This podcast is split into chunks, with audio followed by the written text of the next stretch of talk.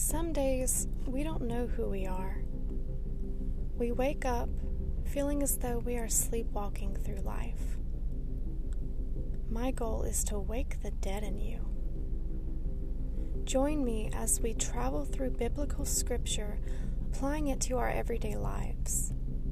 You can call me 20. And I hope that you find peace in what I'm about to tell you.